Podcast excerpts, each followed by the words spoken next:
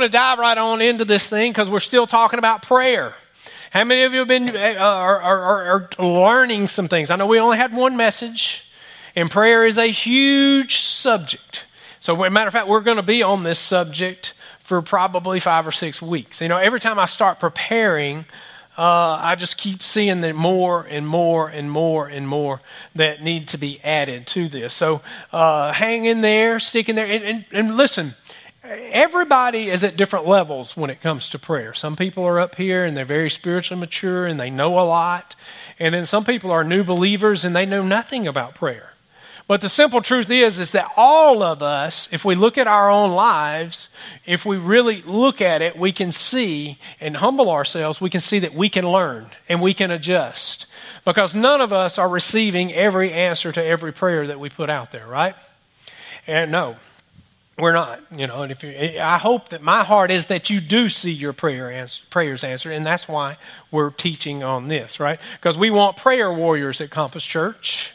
We want you to understand the importance of prayer, and we're going to be breaking all this down, you know. Because if you if you understand what's happening, what God is doing, what, what the sacrifice of Jesus paid for, what the covenant rights that you have as a result of the covenant that God cut with us that was signed into effect by the blood that Jesus shed. When you understand all of these things, when you pray, it changes your whole dynamic, right? Because a lot of people are walking this earth and they're praying wrongly.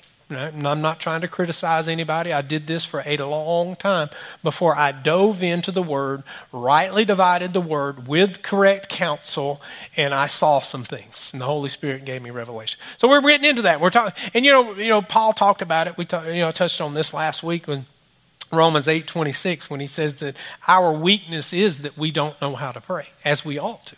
It's interesting that he put that in there. He said, You ought to know, guys. He's like, You you should be spiritually mature enough to know what to pray, but you don't. And so, but this is a, this is there's there's there's so many different dynamics of what people think prayer is. And essentially all prayer is is pr- prayer is a way for us to communicate with God, to fellowship with God, and, and it's, it's a time for us to come together with Him, and it's a time for us to pray out His will on the earth. That's what prayer is. When you pray out for leading Him to lead you, or Him to move on your life, to protect you, to provide for you. And remember, He created you with a purpose, and your purpose is His will for your life. And when you pray in that out, come on, then you're praying out God's will on the earth. And if, if every person was praying every day as they should, and praying out the will for, of God for their life, we would all be praying out God's will on the earth. Because, you know, we, and we talked about last week that you can clearly see in this earth that God's will is not being done. Right? You look at all of the destruction, all of the wars, all of the tragedies, and all of this. That's not God's will. Right? And we talked about that. And I'm going to tell you, God showed me something last night. You know, Michelle and I were, um, we had a strange desire last night. And I will say, she, she started this. I'm going to blame her. All right? How many ever have a desire for just a greasy cheeseburger? Right? Come on, don't look at me so holy. I know we're all we are perfection and we eat only oh, I only eat the you know, I put wheat germ on everything that I eat and yeah, yeah, yeah. Yeah, and Tony's like, me. All right. Well, she had a desire well, we had a desire for a cheeseburger, just a greasy, nasty cheeseburger and some McDonald's fries, you know, and that there's no greater place to get that, not eh, to get the nasty burger, just to go to McDonald's, you know. So, you know, I always come to the church and I, you know, I spend a couple hours here and I'm praying and I'm meditating and I'm spending time with God. I'm going over my message and I'm really listening for direction with the Holy Spirit if I need to, to shift anything, to talk about things, or just, you know, just want to hear from God. You know, that's important, right? Because, uh, uh, but anyway, so I told her, I said, I'll go get us a burger when I get done. So I go to McDonald's, and you know, I'm not trying to knock McDonald's, but if the owner of McDonald's is listening to this, they need to know this. Because when I got there, I think that was the most horrible experience I've ever had in my life. And I've been to a lot of restaurants. Because I walked in, and there's a line around the door, around the building, and I, and I go in, and I thought, well, okay, you know, I'm going to be, I'm going to be good. I'm going to be a pastor. I'm going to be nice. I'm going to go in here. It's raining, you know, it's, for, it's Saturday night, nobody wants to be here. So I go in to get my food and I stand there. There's 11 employees inside the, inside the restaurant. five of them are sitting out in the dining room and they're having conversations and very foul languages all over the place. And I'm the only one in there. Doesn't matter, but I'm the only one in there. Very foul language going from the dining room back to the kitchen area.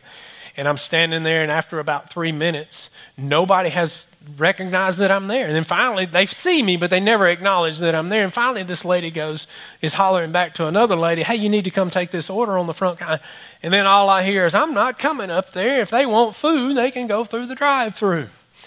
All right, so my blood starts to boil. You know how the flesh will do that, you know? Come on, y'all know what I'm talking about. Don't look so holy, you know? So, but I, but I'm still, I'm gonna, I'm gonna handle this correctly because we're teaching on prayer, right? and if I can't, if I can't live what I preach, then was something wrong. So I'm just patiently waiting, and finally, this lady feels sorry for me. She comes to take my order. She didn't even really know what she was doing. I was kind of helping her on the register. That's how bad it was. Long story short, it took me 20 minutes to get out of there with two quarter pounder cheese combos and drinks. And I, I, couldn't even get the drink I wanted. I asked them, I said, Do you have sweet tea? No, we didn't think anybody was going to be here tonight because of the weather, so we didn't put sweet tea out. I'm like, What? All right. So, but anyway, pitiful experience, right?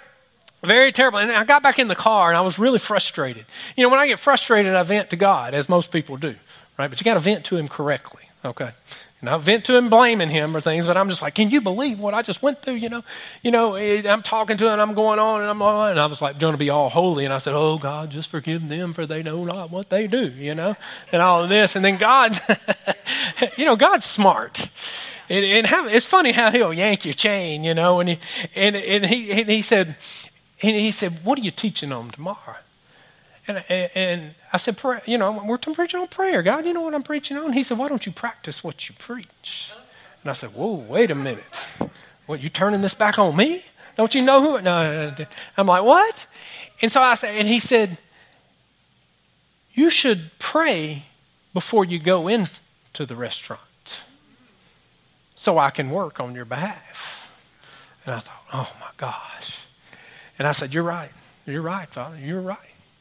You know, we talked about last week how God is limited in this earth to our prayers. He can only work as if we pray. And too many people are living this earth and they walk around only thinking that prayer is needed to pray defensively. In other words, when, when, when the world is throwing things at them, that's when you pray. That's when you go to God.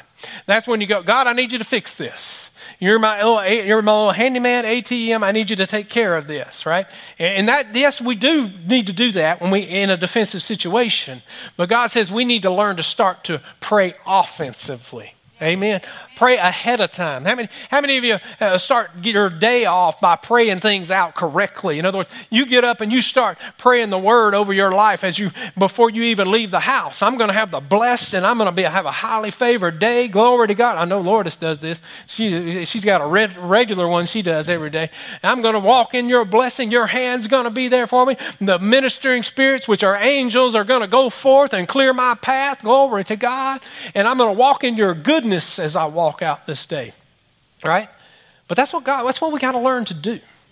And that's just one prayer. And we'll get into more of that uh, uh, as we go on into this into this message. But this kind of leads into to what I want to talk about today. Is is um, you know we got to learn to pray offensively. Your prayer isn't just a time that we cry out to God when we when we need something fixed or we need something from think about it. If you're in a relationship and you're married and the only time that person ever gives you affection or ever even talks to you is when they want something of you that's going to mess up the relationship isn't it? Right? I mean think about it. god created us for what? Fellowship. He created us with a relation for a relationship with him. That means that the things that god wants we should want.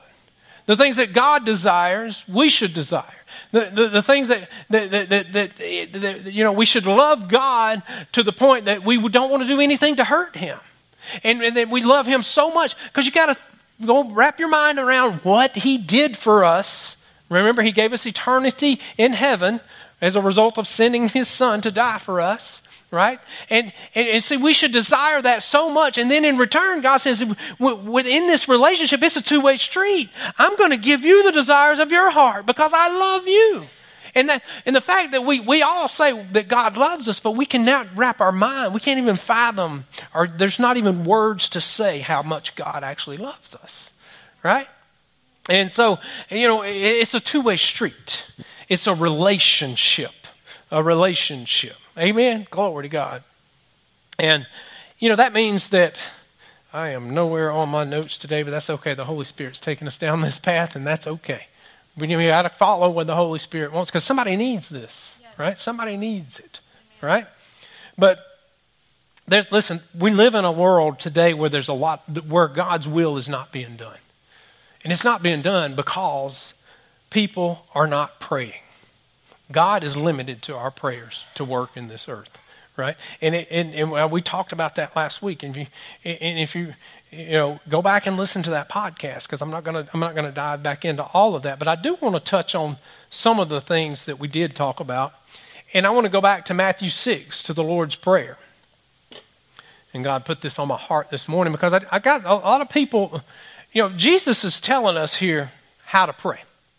Okay, He's telling us how to pray right here, and a lot of people even unbelievers know this prayer. This is the Lord's Prayer. But how many you know you, you don't just take those one few verses, latch onto that, and think you understand it? You've got to, to rightly divide the word. You've got to read the entire chapter. You've got to understand what it was Jesus was telling us right here, all right? So I'm going to I'm going to hit these high spots to make sure everyone gets this. You need to understand it. He's telling us how we need to pray.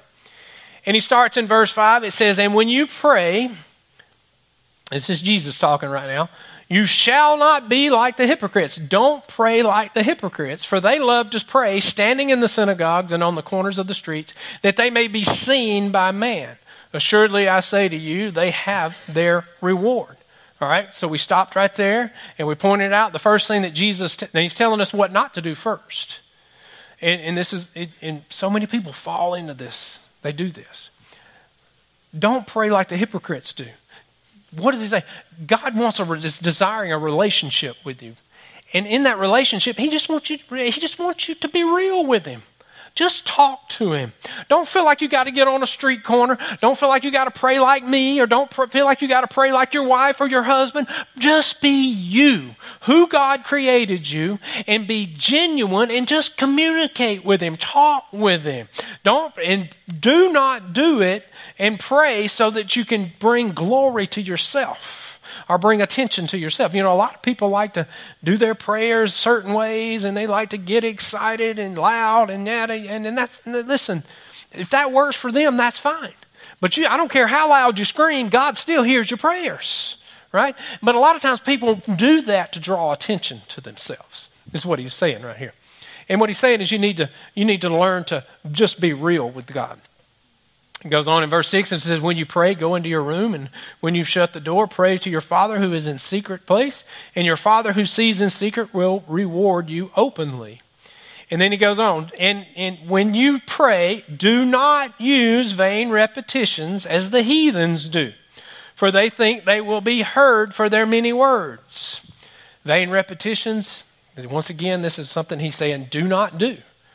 Do not just repeat stuff in other words, don't try to just get a, uh, don't try to repeat what I'm repeating. Don't try to repeat what anybody else is repeating or your, your internet per- person you're listening to. Just don't do all of that. Don't just repeat things over and over and call it prayer. Because prayer is not, is, is, it's more than just shouting words out into the air and hoping God will have compassion on you and move on your behalf and take care of a situation for you. But see, that's what a lot of people think it is. Do not do that. Jesus says, don't do that, right? And then he goes on in uh, verse 8, it says, Therefore, do not be like them, for your Father knows the things you have before you ask him. And what he's saying right there is, don't be like the hypocrites and go to him in prayer by telling him everything you need. When you pray, you're not informing God. And I see this many, many times. People will spend 20 minutes of their prayer time crying, wailing, wallowing, listing their long list of what they're going through. How many you know God knows what you're going through? Right? Hebrews says that we're to come to the throne of grace boldly, boldly, boldly. If you're going to come to Him boldly, that means you're going to come confidently. Confident in what? You're going to come in there full of faith, full of trust in Him. And you're going to be able to communicate with Him because of the relationship that you two have. Amen? Amen. So you're, so you're not, don't, don't spend all of that time just crying out. And I'm going to I'm going to drive this home. Prayer is not screaming, hollering, crying, and wailing and all of this, hoping God will move with compassion because He sees your pain. Now, He may do that once or twice, right? And that's you're just receiving the favor of God and you're maybe receiving a miracle, glory to God. But with, listen, that does not move God. What moves God is faith. It's why we're called to live by faith, trusting in Him, trusting that He will do what He said in His Word. Glory to God. That's what moves God. Not crying, not all the screaming. He already knows what you're going through. He doesn't want to see you act that way. And He's like, Why are you doing this? I'm with you. I'll never leave you. I'll never forsake you. I love you. You love me. Come on, let's walk this thing out together. You don't have to do this. But yet, so many people think they do. They think that's how they're going to get God to move in their situation. Guys, you got to remember, God loves you. Yes. John 3.16. He wants the best for you. He wants you to succeed at what He's called you to do. All of these, He wants you to have the things so that you can accomplish what He's called you to do because He created you for that purpose. Amen. But we have an enemy that does not want you to accomplish that purpose. So you can understand where the, where the problems come in right there. All right, and it goes on in, in verse 9. He says, In this manner, therefore, pray. And then goes, Jesus says, This is how I want you to pray. It says, Start out, Our Father in heaven, hallowed be, thy, be your name, or holy be your name. Now, right there, you start out by, with reverence. Remember who you're talking to. It's God, right? It's God, the God Almighty, all right? And then this is where I wanted to get to because this is where a lot of people ask questions about, and that is verse 10. It says, After you pray and you understand who you're praying to, oh, holy be your name, Father, you give him thanks. Praise for your life. Praise for your, air you breathe, your family. Praise. Th- always begin your prayers with praise, right? And then he goes in. When you do that, next thing I need you to pray for in all of your prayers, this is what Jesus says. You should pray bef- before you get to your need, you better start right here. He says, I want you to pray, Your kingdom come, your will be done on earth as it is in heaven. Jesus is telling us that when we pray, we pray that God's will be done on the earth as it is in the heaven. Now, why would he say that? Because this goes contrary to what so many people believe that God is in control of everything. God is causing everything to happen. Guys, God is not reigning on this earth. God only, His will isn't being done on this earth because He, he can only reign through people who are praying. And the reason he's asking us to pray that his will be done on earth as it is in the heaven is because his will is being done in heaven. Because you see, in heaven, there's no pain, there's no death, there's no sorrow, there's no hunger, there's no poverty, there's no, uh, there's no hate, there's no racism, there's no, none of these things because His will is reigning there. His will is, is perfect up there. And, that, and God is trying to establish His kingdom on the earth with man as the dominion in, in perfect authority on the earth, right? And he, the reason his will isn't being done here is because he's not reigning as king. He can only reign in king as king in us through those that have received Jesus as their Lord and Savior. Guys, that's why we talk about the authority of the believer. The authority. I mean, I was, that's one of the greatest books required reading when, when, when we went through Rhema. It was, it, it, and I think we still have copies back there. But man, when you know who you are in Christ and that authority, see, God, we, we, I explained this last week how God, He created the earth and He put Adam and Eve, and He gave them dominion. They had that dominion, but they gave it away.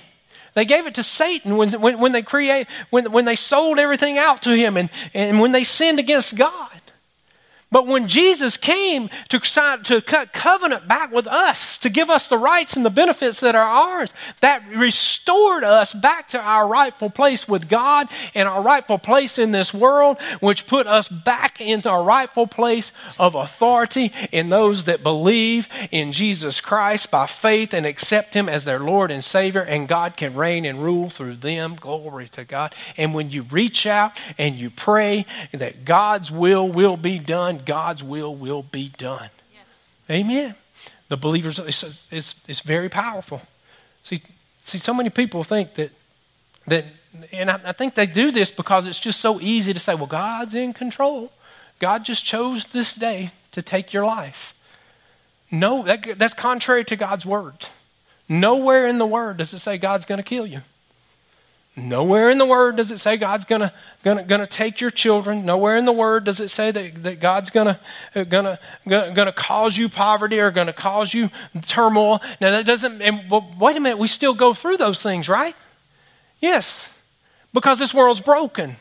It's a part of this broken world, and God allows those things in our lives to refine us. What's He refining us for? For ministry. In other words, He allows you to go through things because He's got great things that He wants you to do. And He needs you to get, in order to do those great things, you got to get your faith built up to here. And you may be here. And He allows you to go through those things so that you can build up your faith and your trust and your boldness in Him and learn how to operate so that you can go from here to here. Glory to God. And then that once you get up here, now things get a lot easier. And some, so many people think that you just don't know what I've been through. And, and it's so hard. You don't know what I've been through. I had a long, many, many years of brokenness, hated the world, saw a lot of death and destruction with my group that I ran with. Amen. Glory to God. But thank God, I got a hold of Jesus. Yes. Amen. I got a hold of Jesus. Right? And it wasn't God's fault that all of those things happened in my life. So evil happens in, in this world because of, we're, in the, we're in the dispensation of grace. We're in the dispensation of free will. God has given us free will to make choice on our own. You can choose him or not choose him. Right? And evil happens in this world because, because Satan works through people's mind and they make choices to choose evil over choosing good. Yeah. See, that's what I did for all those years when I was living in the world, chasing drugs, chasing all that I was chasing. I was, I was making the, God wasn't making me pursue those things. I was, that was my choice, my decision. And listen, as a result of people's bad choices, come on, sometimes bad things happen to good people. Glory to God. Amen. All right, so let's keep going. Jesus keeps going, he keeps talking, and then verse 11, he talks, now he gets to Jesus, to God providing for us, give us our daily bread. And and he's talked about that. And that, of course, is that's provision for what you need to do what God has called you to do. And then he goes into talking about forgive us our debts. So, all right, so if you're going to do these things, then you need to make sure that you're walking in forgiveness. Do not be holding on to unforgiveness. We've talked many, many times about different places throughout the Word where unforgiveness will affect your prayers. As a matter of fact, it will only work, uh, your prayers will not work if you're harboring unforgiveness. Amen. Glory to God. All right, so now that was just in a nutshell what Jesus was talking about there. And he says, and you, there again, you want to study this whole chapter. And he's saying, if you learn to do this, and he goes in talking about worrying and all of these things, how not to worry about all of that. And if you learn to do all of this, and in verse 33, he says, but when you seek, and then you learn to seek first the kingdom of God and his righteousness, now, seeking his righteousness means that you're going to want to do what's right. Come on, guys, let's just make it simple, right? Seeking his righteousness, and then when you do that, all of the things that you need for this life will be added to you, right? So the Lord's Prayer is not just a religious prayer. And it, we, the society has turned it into that. So many people, even unbelievers, they don't even, they, they, they know that are they have memorized this verse. They've just heard it so much over and over. It's become repetitive. And through the process of it being repetitive, and people not actually understanding what it's all about, what Jesus was doing there, and the intent. He tells us what his intent was right there, and how it was teaching us how to pray. And through all of that, is we've allowed ourselves to become desensitized to the prayer, and we don't understand what it's actually meaning or why he was given that to us, right? And sadly, it's because religion has got involved. Now, we talked about religion is religion is just man's attempt to get to God. That's what it is. And that's, of course, that's when your denominations come in. That's why we're considered a non denominational church, which means that we teach the truth of the word. We don't add, we don't subtract, we teach the truth as it reads. Glory to God. Amen. But religion's a problem. Religion's a lot of the reasons why people think that God is in control of everything because it's just a simple answer. God is in control. He's given you that to teach you something. You know, if God, if, if God, create, God did create us for a relationship, well, if he's not, if that's the case, he's not helping his cause because who wants to have a relationship with somebody that's going to act that way? Who's going to kill my spouse? Who's going to take my kids to, or give me a sickness that can kill me? Who, why, who wants to serve that God? Amen. He's not helping his case. But religion has clouded so many beliefs about how people think. I mean, in Jesus, he dealt with this in Mark 7 13. He says, he tells them, he says, You're making the word of God of no effect through your traditions. Guys, that's what religion does. Religion, it implies what man says you need to do versus what the word of God says. Now, I'm going to just go ahead and tell you, you're not going to find just a complete, simple list of listen, do this, do this, do this, don't do this, don't do that. You've, it's all in the Word of God. You got to learn to to study and feed on that Word and allow the Holy Spirit to give you revelation on it. Right? But but you got to remember, religion is is is man's attempt. And what we are is we're Christians, and Christianity is a relation, all about a relationship.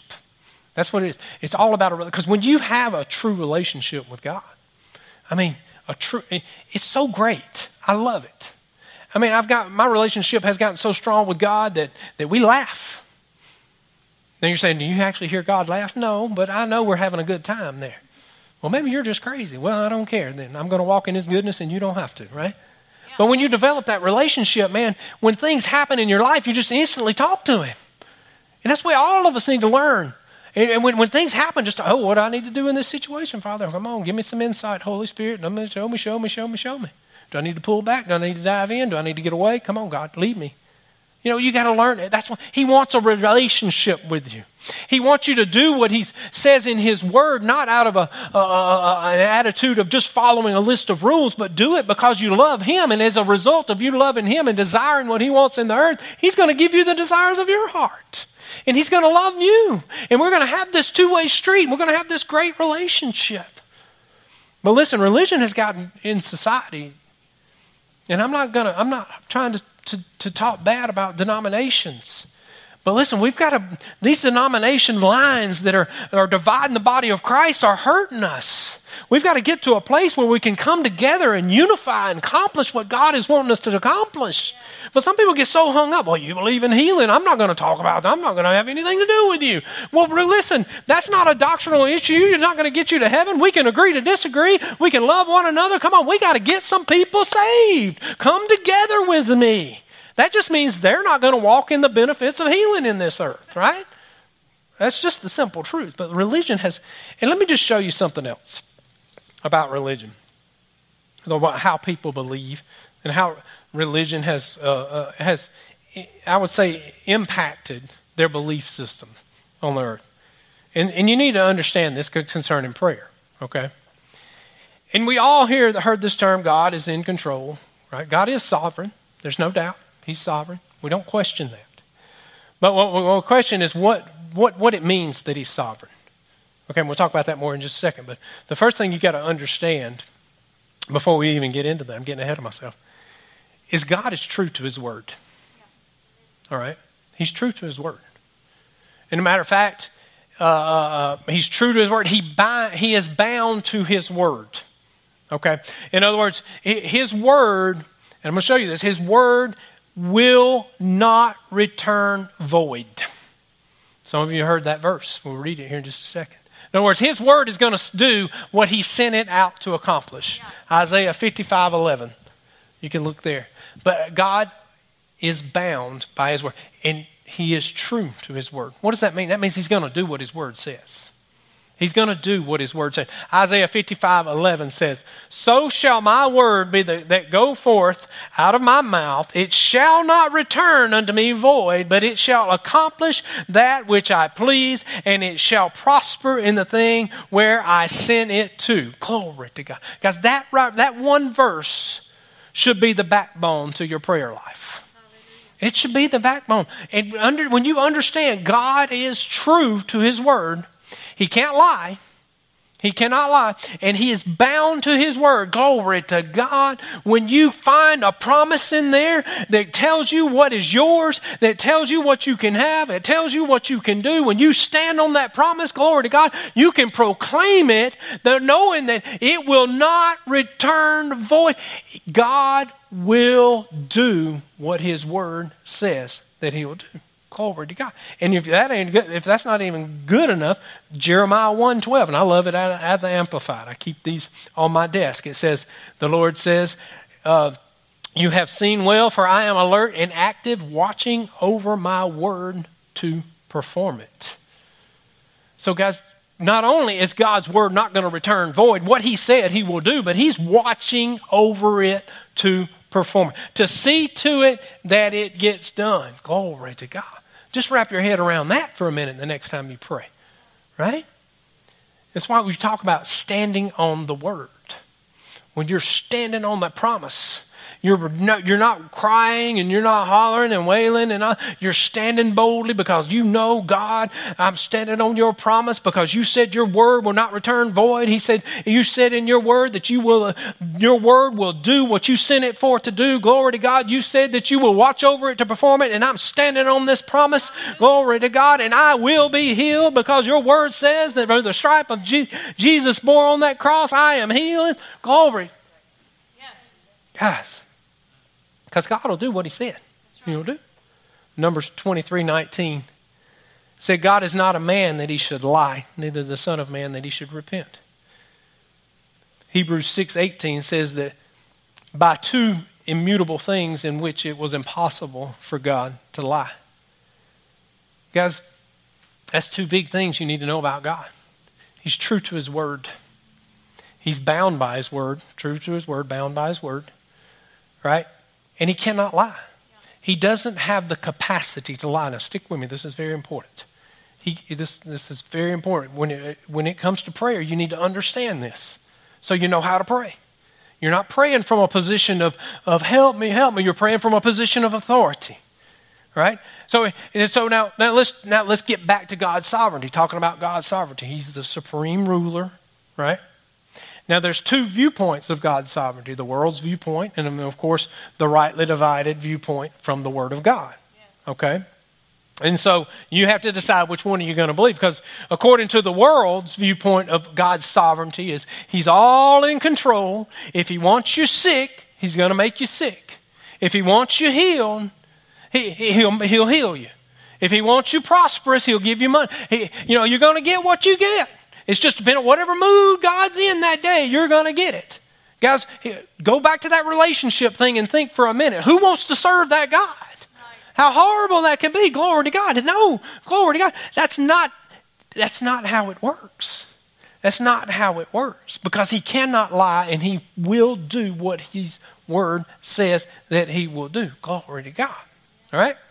As a matter of fact, according to that way of thinking, guys, it doesn't do us any good to believe His Word. It doesn't do us any good to pursue His Word. It doesn't do us any good because you're going to get what you get, right? I mean, it, it, there's, there's even some people believe that God has already chosen those that will be chosen, those that will be saved. Then why don't we do church? Amen. If God already chose those, then what's the point? You know. So all these these things, you just got to think these things logically right? And understand that's not how it works, right? Glory to God. You're not going to get what you get. You have been given authority. And you need to learn how to pray out God's will in this earth. Pray, and play, most importantly, praying out God's will in your life. Glory to God. That's religious thinking. That's religious thinking. And sadly, a religious relation, there, there is very little relationship in someone who is, would be considered religious. Right? And matter of fact, uh, uh, mo- those people that do consider themselves just religious, their relationship only goes to Romans 10:13, where it says, "Those that call on the Lord will be saved." Well, I got it. I'm saved. I'm out. I'm done. Now I'm done with this. Right? The relationship stops. And then when tragedy comes and problems come in their life, they haven't been rightly dividing the word. They haven't been feeding on the word. They haven't been studying. They don't have that relationship with God. They don't understand His love. And they don't love them like He loves them. Uh, them. And, and all of this, they don't have that relationship. So when bad things happen, now the only thing they know to do is to blame God. Well, God caused this not rightly dividing the word, not understanding what it exactly means. Glory to God. See, when you have that intimate relationship with anybody, any of you guys that are married, you understand this. When you're close, come on, there's, there's nothing more than I love than to see the desires of my wife's heart come to pass. I love to see her happy. Happy wife, happy life. Come on, I'm just saying, you know. But I love that, you know. but, but think about it. It's the same thing with God right? When you have that intimate relationship, you don't want to hurt him. He doesn't want to hurt you. He doesn't want to hurt him. Why? Because he loves you. John 3:16. He loves you. And he wants the best for you. He wants you to accomplish what he sets forth for you to do. Because and he is a sovereign God. Watch this, that's very important. What does that mean that he's a sovereign God? When we say he's a sovereign God, what does it mean? It simply means that God only does things in this earth, and as long as it lines up according to His Word. That's exactly what it means. God is, in other words, God cannot sovereignly do anything outside the boundaries of His Word. He has bound Himself to His Word. And, and, and when you understand the covenant concept, and the legal uh, benefits that come as a result of a covenant, you understand. He is bound by His word right there. Glory to God. And He bound Himself to that word. Because listen, He cannot lie. He doesn't have the capacity to lie. So if He cannot lie, He cannot be dishonest. And listen, if God cannot be dishonest, guys, He cannot fail to keep His word. Right. Can't do it. He can't do it. He can't be dishonest. He's a just God. He Amen. Glory to God. So what does that mean? That means that just as we trust in Romans 10 13 for salvation, those that cry on the Lord, they're saved. Just as we get all excited about that, oh, I have eternity in heaven. Glory to God. Woo, I'm excited. Yes, and that's great and that's fantastic. We want to get those people there. But that excitement should never drop. There's the same way that you trust in that, you can trust in 1 Peter 2.24. It says, by Jesus' stripes you're healed. When that sickness comes on your body, don't just take it and accept it and make it a pet. Name it. No, you step bold. You come boldly to the throne of grace and you say, God, this is not your will. Glory to God. This sickness is trying to come on my body, but it's contrary to your word. You, you are you are said in your word, and you are bound by your word. Now, you don't do it arrogantly. I would uh, strongly dis- I would encourage you not to do that. You do it out of a heart of love and a heart of, of talking to one another to your heavenly Father. Right. He knows the authority you have. He just wants you to operate in that authority. That's it. That's it. Glory to God. And listen, God's sovereignty just means that he's, will do, he's a sovereign God. That means he's going to do what he said he's going to do. That means that when he said it, that means that what he said will accomplish what he, uh, he, he sent it to do. It's not going to return void. Come on. And he's going to watch over it to see that it gets done. And why does he do all of that? Because of our relationship. Because he loves us, guys. He, and, listen, when you wrap your mind around that, it gives you a whole new perspective when you pray. You pray from a position of authority. You take authority over the, de- the enemy, the devil. You take authority. When you find that promise in His Word and you stand on that promise, guys, you, you don't back down. You take you you're you're not begging God to do something. Have compassion on me and help me. No, you understand your covenant rights. See that covenant is everything. The promises are ours because of the blood that Jesus shed. And the blood that Jesus shed signed into effect the covenant that we have with God. It's ours. And you got to understand something. And this is something that a lot of people, they don't even know what a covenant is. I mean, the closest thing that we have to a covenant, which it should be a, a special thing, is a marriage covenant. When, when you enter into marriage, you, you, uh, you, you, you're, you're coming into a covenant with that person. That's your covenant. Now, just look at what the world says a marriage is now. It's all kind of different things. You know, there's not much significance on that covenant. But we've got to learn to remind ourselves of that covenant, guys. You got to know who you are in Christ, what's yours as a result of the, of the price that Jesus paid on that cross. Why, we talk about it all the time. There's power in the blood, there's power in that name. What did the blood pay for? It was not just salvation, it was to restore us from the curse of this land and put us back in our rightful standing with our Heavenly Father. Glory. Guys, you got to, you know, when I was studying this, go with me to Genesis. I couldn't help but think about Abraham. I think I touched on this last week. But Abraham knew his covenant. And I'm going to tell you, as a matter of fact, when, you, when I studied this out, there's so many in the uh, Old Testament that knew their covenant. Start in verse 23. And right here, you know, God's about to do away with Sodom and Gomorrah. Oh, Genesis 18, I'm sorry. Starting in verse 23. God's about to, he's had it. He's, you know, he's, he's looking at uh, Sodom and Gomorrah and he's like, you know what? We got to do away with this, blah, blah, blah. But he had just cut covenant with Abraham, all right? And that, was, that, that meant something. That was very significant. And Abraham understood what that meant. And so it goes up, it goes, starting in verse 23. He says, The other men turned and headed towards Sodom, but the Lord remained with Abraham. I thought it was kind of interesting that the Lord's just hanging out with Abraham there. You know, it's really cool. Right? In verse 23, Abraham approached him and said, you, Will you sweep away both the righteous and the wicked?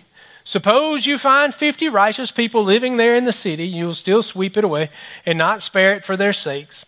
Surely you wouldn't do such a thing, destroying the righteous along with the wicked. Why you would be treating the righteous and the wicked exactly the same, surely you wouldn't do that. Should not the judge of all the earth do what is right? All right. So what, what what's happening right here is Abraham and God, they had just cut covenant. And as a result of that covenant, uh, Abraham had, he knew that he had benefits. He had rights. He had, legally, he had things that, that, that uh, uh, he had a right standing with God now, right?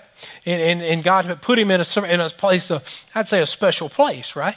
He had legal standing with God. And that was why he was, he confident enough to step up to God and to intercede on their behalf, to, to, to, to, to be able to talk to him in a way that, hey, don't do that. Let's, let's talk this thing out, right? He was interceding for them, right? And all of that was because he took his place in his covenant. He knew the covenant, he knew how important it was, and he stood in it. And guys, this just goes on and on.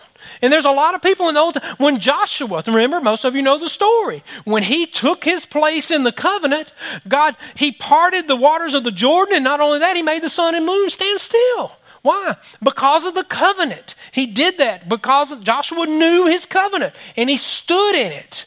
Right? Elijah, he stood in the covenant. He stood, took his place. And he, and he cried out to God, and, and God sent fire down, and it burned up the, burned up the bull and the, the calf, and, and he did all of that to show the people around that it, God was real. Why? Because Elijah knew his place in the covenant. And it just you just keep going. David, the men and all his, his, his, men in the army, they were protected in war. Those mighty warriors that were drastically outnumbered, they were crazy, insane outnumbered, but they did not die and they were protected because they reminded God of the covenant. They remembered that covenant. Guys, that covenant is God answered all of those prayers because of their covenant rights. Now, aren't you glad we have a covenant with God. Yes. But you know, Hebrews 8 6 tells us that we have a better covenant.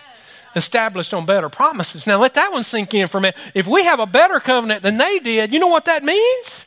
That means we should be able to do what they did, but more. Woohoo! Glory to God. When you're coming to God in prayer and you need Him to move in your life and your situation, do it boldly and confidently and out of the right heart. Glory to God. But expect by faith that He will do what He said. Remind Him of the covenant. Remind Him of what He said in His Word. Glory to God. And He'll move. He will move. You know, people always say, What are you talking about? Remind God of His Word.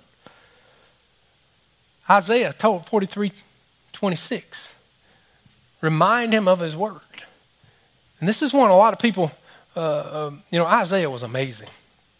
And this was actually a challenge given to the Israelites there, but, but, the, uh, but he was actually, this, when you study this out, he was prophesying into our times right here.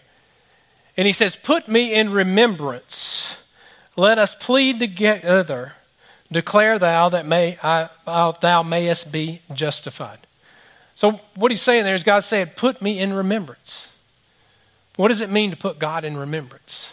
It means that you, as a covenant believer, can stand before the throne of God. And when you pray, it, you can remind Him of what He says in His Word. Glory to God. And you can plead your case because of the legal rights that you have as because of the covenant that was signed in place by the blood that His Son shed. Glory to God. And you are standing in your authority and you can remind Him, glory to God. You said in your Word that the stripes that Jesus bore paid for my sickness, Father. I will walk in that healing. I will have it in my life. Glory to God. You can remind him of those promises. And guys, God will move in your life. Glory to God. Listen, you want him moving in your life? Start pleading your case.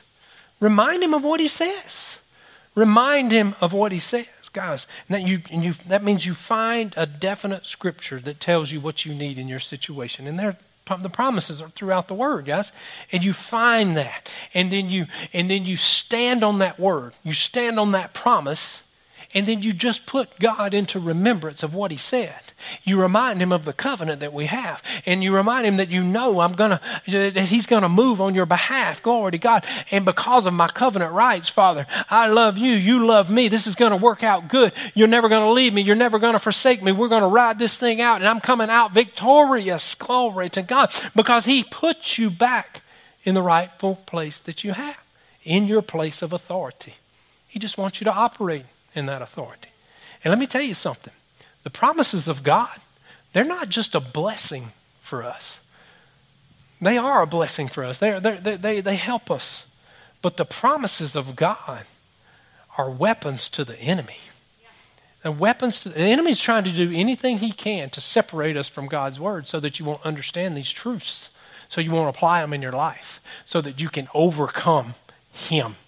But he knows that when you understand your authority, and he knows when you wrap your mind around the promises in God's word, and you knows without a doubt that eh, when he knows that you understand that they're yours and you can have them and you can walk in them, glory to God, he trembles in his feet, in his shoes.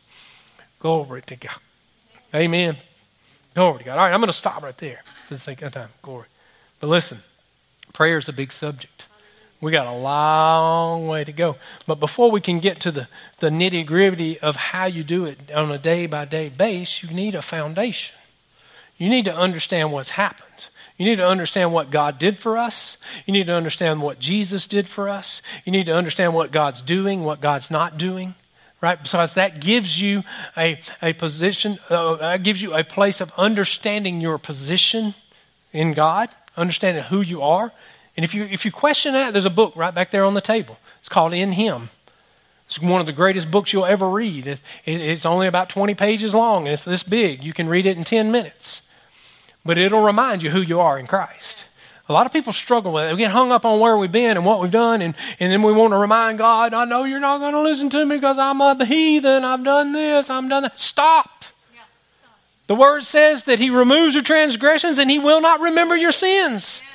Stop. If he doesn't remember them, don't remind him.